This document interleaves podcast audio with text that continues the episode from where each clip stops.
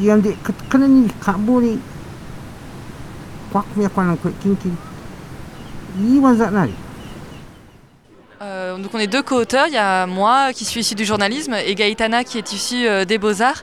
Et elle est franco-colombienne. Donc il y a une histoire euh, très particulière euh, avec euh, les Kogi, une histoire familiale. Euh, sa tante s'était perdue il y a 40 ans dans la Sierra Nevada, elle a été sauvée plus ou moins par les Indiens Kogi, elle a été retrouvée euh, et puis euh, soignée par les Indiens Kogi et euh, donc euh, Gaëtana a décidé il y a 5 ans de remonter le fil de cette histoire et euh, d'aller rencontrer euh, les Indiens Kogi pour, euh, pour parler avec eux sans euh, de faire un projet derrière mais elle a découvert une réalité qui était tellement différente qu'elle avait envie de faire quelque chose. On s'est rencontrés toutes les deux en reprise d'études en master multimédia et on a eu envie de, de monter ce projet.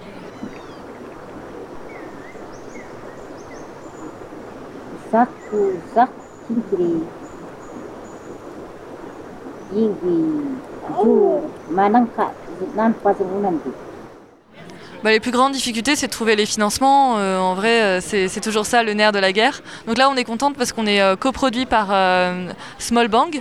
C'est une société de production transmédia qui fait des choses absolument magnifiques, qui a sorti Morphosis là aujourd'hui en lancement. c'est vraiment fabuleux. Et une société de production colombienne, vice versa.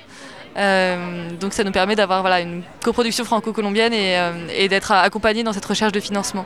Alors c'est pas encore fait en fait. Nous on est, euh, on va sortir en 2017. Là on revient juste des repérages. On allait rencontrer les Indiens Kogi pour demander l'autorisation de réaliser ce projet. Ils sont très sollicités donc il fallait absolument les rencontrer une première fois avant d'y retourner.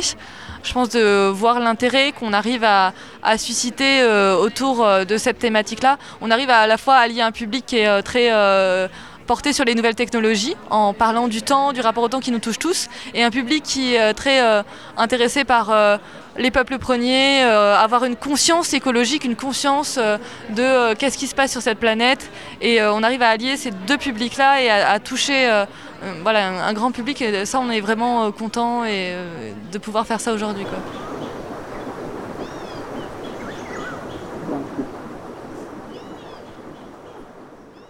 Euh, pour nous, le transmédia, ça nous permet. Pourquoi on s'est orienté vers le transmédia C'est parce que ça permettait d'avoir euh, plusieurs volets et donc plusieurs propos. On a euh, l'Oc- l'Oculus qui nous permet d'avoir un, projet expérientiel. On est dans la sensation, dans le, vivre l'autre rapport au temps.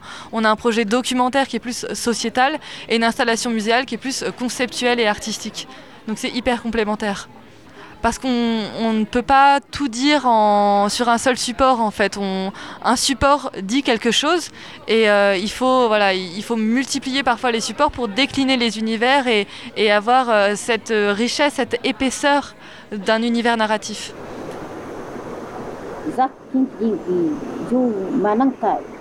C'est notre premier projet transmédia. On était sur des projets multimédia avant, sur des, voilà, des réalisations pour des expositions, mais c'est notre projet euh, véritablement transmédia. Oui.